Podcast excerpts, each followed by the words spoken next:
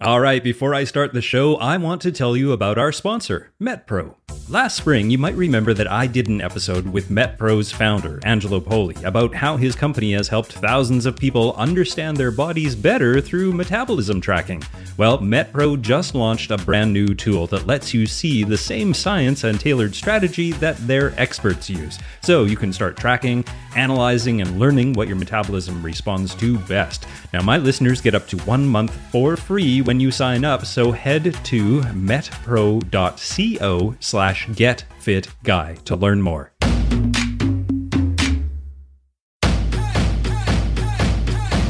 Welcome to the Get Fit Guys quick and dirty tips to get moving and shape up. My name is Brock Armstrong, and I'm the Get Fit Guy. Now, it probably won't come as a surprise to you fit folks out there that during the COVID 19 lockdown, there's been a 70% rise in the number of people riding their bikes for exercise in the UK, while running is absolutely booming in North America. These faster paced and outdoor sports are seen as fun, safe ways to stay fit while social distancing measures continue. And while there has been a rise in the outdoor exercise, there has also been a rise in alcohol consumption. According to the University of Utah in the USA, alcohol distributors reported a 50% increase in the sales of alcohol from one week in March of the coronavirus compared to the same week a year ago. Home delivery of alcohol has increased dramatically as well, and one report notes a 300% increase in alcohol sales in March as compared to January. Well, that's a whole lot of booze, people.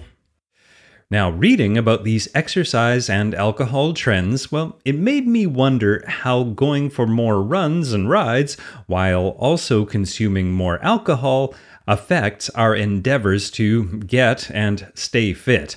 Are we better off? Are we worse off? Or are we somewhere in between? In the past, headlines based on the results of a study called The Effects of Post Match Alcohol Ingestion on Recovery from Competitive Rugby League Matches, well, it instructed us to stay far away from alcohol if we wanted to maximize our workout results. And sure, this study and others before it did show that alcohol can negatively affect your exercise efforts, but what the headlines actually missed was that for alcohol to impair your workout recovery, well, you needed to drink the equivalent of about four to six servings right after you finished exercising. Yes, you heard me right. Four to six servings. At that amount, not only will the alcohol hurt your recovery, but it'll also give you a lot of empty calories. Not to mention, well, a lightweight like me anyway would probably do nothing but lie around nursing a hangover the next day. Now, okay, let's get some perspective. In North America, legal intoxication is defined as having a blood alcohol level of 80 milligrams per deciliter, or 17.4 millimolars per liter or 100 milligrams per deciliter or 21.7 millimolars per liter or above. This is a different way to look at it than we're used to. Most of us are aware of the legal measurement of blood alcohol concentration, or BAC, to be 0.08%. So, Try to keep that in mind as we go through the studies, since many of them vary in the amount of alcohol that was given to the participants and also how it was measured in their blood. So let's start with alcohol before exercise. Now, this is definitely not the way it usually goes. Alcohol is usually how we reward ourselves after we've worked out or raced, not before. So, with this in mind, there aren't many studies that looked at alcohol before exercise. But the results of a few studies that do exist are, well, mixed, just like a cocktail. In one study called Alcohol Cardiorespiratory Function and Work Performance, it was found that ingesting 0.44 and 0.88 milliliters per kilogram body weight of 95% alcohol a half an hour before a progressive cycling test, well, that had no effect on exercise performance. Then, in terms of strength performance, another study found that a blood alcohol concentration of 140 milligrams per deciliter was found to have also no effect on isokinetic and isometric knee extension.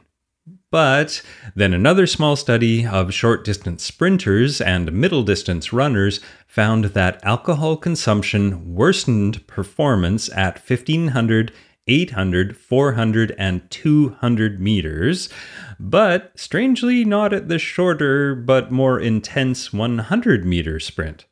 So Okay, it appears that alcohol's effect on sports performance depends greatly on how much you drink, and this is not a surprise. We know that alcohol is a central nervous system depressant that also throws us off balance. It wreaks havoc on our coordination and it slows our reaction time by varying degrees depending on how much we drink. In fact, a 2010 research paper called Alcohol, Athletic Performance and Recovery suggested that exercise performance is significantly affected at blood alcohol concentrations around 92 milligrams per deciliter or 20 millimolars per liter, which is above the legal limit to drive. So, okay, let's move on to mixing alcohol and exercise. Now, there are some definite negatives to mixing alcohol and exercise. A study found in PLOS One highlighted one example, which showed that high amounts of alcohol intake can impair protein synthesis, or how our muscles repair themselves after exercise. In practical terms, this means chugging a few beers during or after a 10K run on a sunny day may actually lead to slower recovery of the muscles in your legs. And that same study showed that when athletes binged on alcohol, after a killer strength training workout, their protein synthesis was decreased by 40%. But again, this is very dose dependent. When I say the athletes binged, I meant it. They ingested roughly eight shots of vodka mixed with orange juice in just three hours. Now let's look at alcohol and hydration. Now, most of us know that alcohol is a diuretic. It increases the water that's lost from our body as urine. Now, more scientifically, it appears that alcoholic drinks that contain 4% weight per volume or more of alcohol inhibit the release of a hormone called ADH, or antidiuretic hormone, or vasopressin. As you probably guessed from the name, ADH is the opposite of a diuretic. So instead of making you have to pee, it increases the reabsorption of water back into your bloodstream. But when the release of ADH is inhibited, let's say by alcohol, water loss goes up, and so does dehydration. And that can really inhibit our recovery even the following day. But once again, it depends on how much you indulge.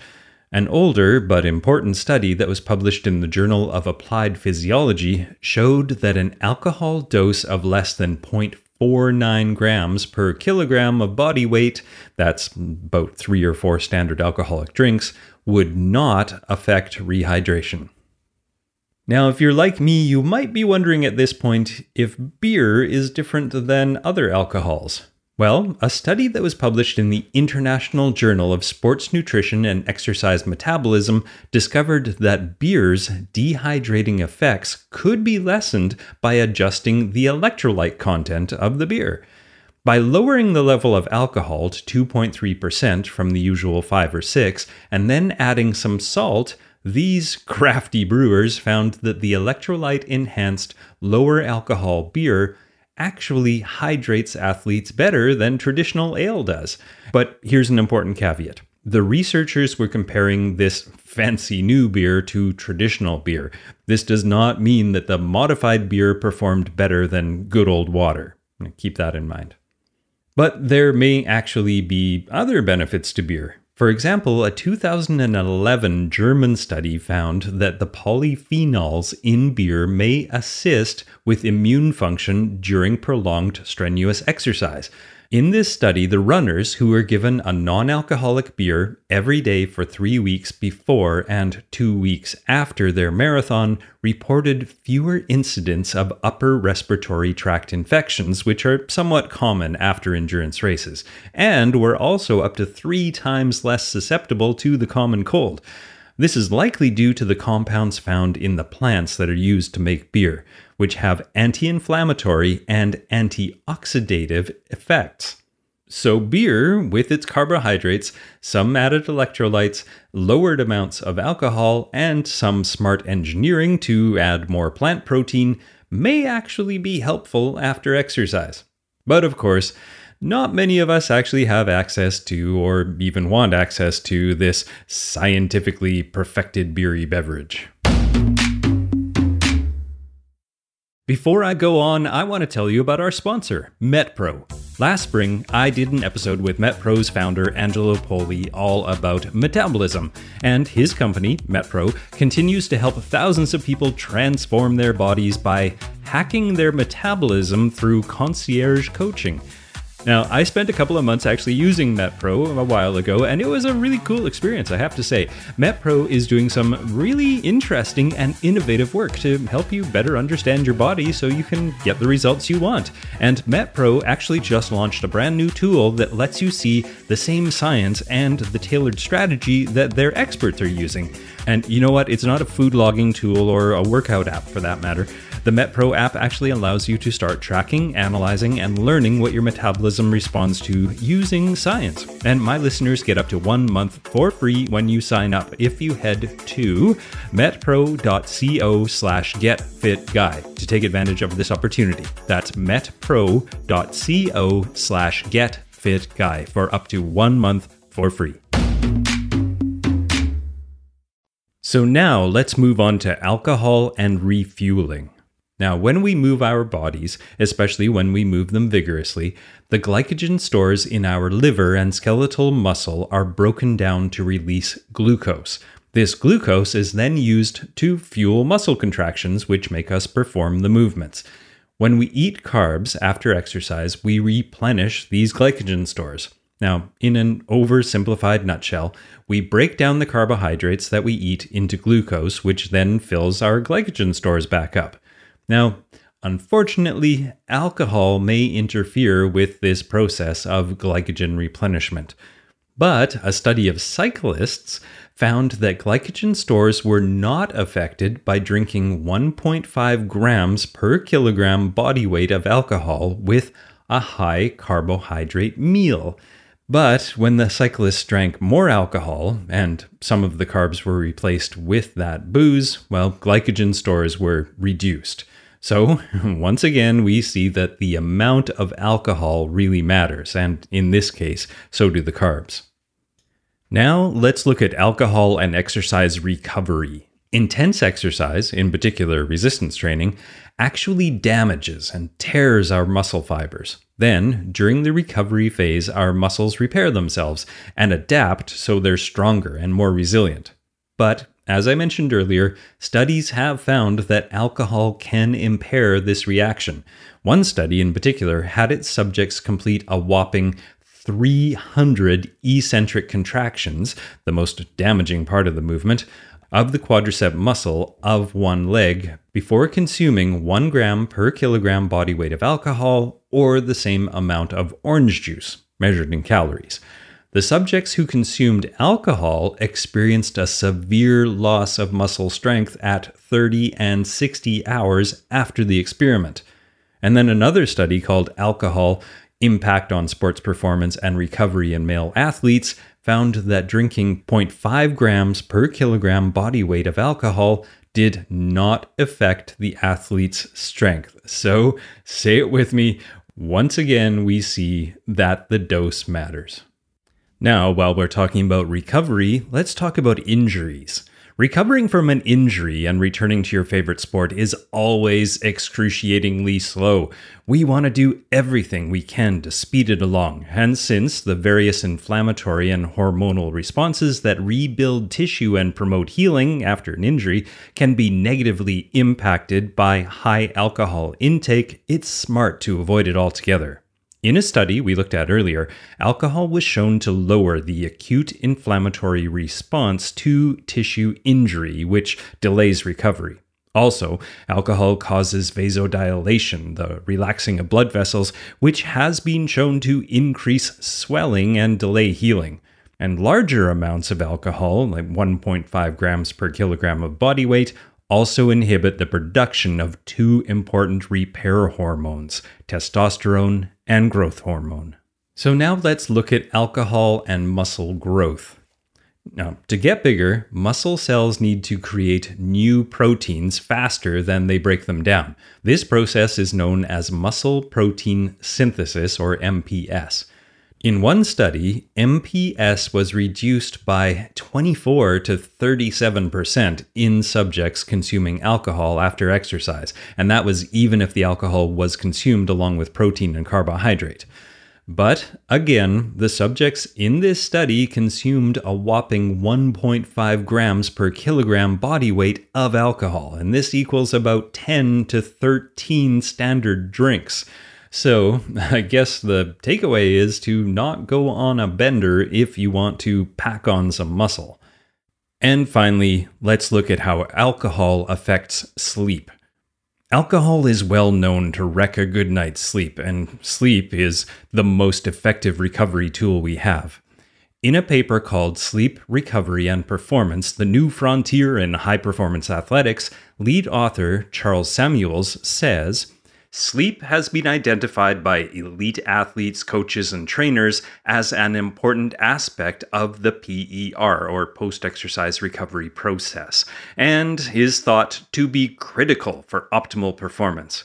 And in a 2005 study on the hormone melatonin, which is enhanced with good sleep, it was found that aiding the release of this hormone can help heal skeletal muscle injuries faster, which means that a solid night of sleep may help you bounce back from your workouts with less soreness.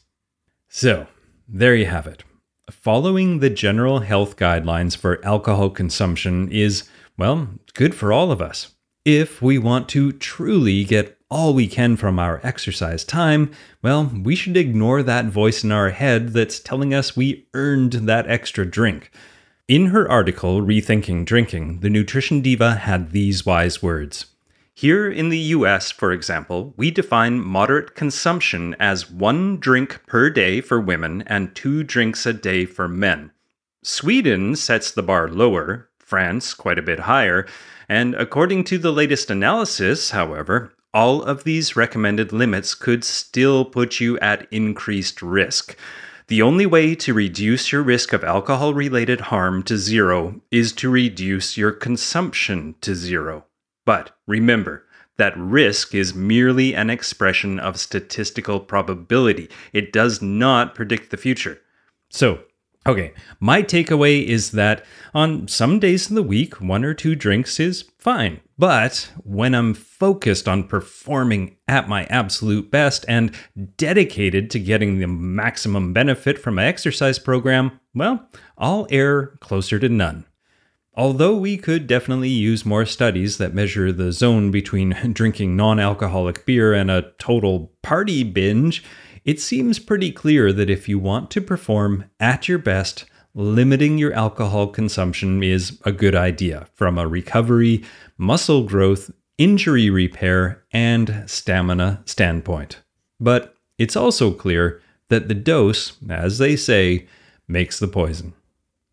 Just one more note before you go. As you probably know, I'm the co founder, along with Monica Reinagel, of the Weigh Less program. And that's a program where we show people how to stop dieting and start weighing less. And next week, Monica Reinagel and I are going to be offering a free workshop. And it's all about exactly that how to stop dieting and start weighing less without being on a diet, without feeling restricted, without feeling deprived, and switching from what we call a dieter's mindset to a way less mindset. So, if you want to join us in this workshop, go over to weighless.life slash no yo yo. That's for no yo yo diets. That's weighless.life slash no yo yo. We'll see you there. And don't forget to tune in next week when I'm going to talk about those crazy training masks that we see people wearing sometimes, and also the masks that we've been wearing to protect each other from the coronavirus and whether or not they help or hinder our fitness. And I have a special guest on to talk about that. Now, my name is Brock Armstrong. I'm the Get Fit Guy, asking you, what are you waiting for? Get out there and drink some non alcoholic beer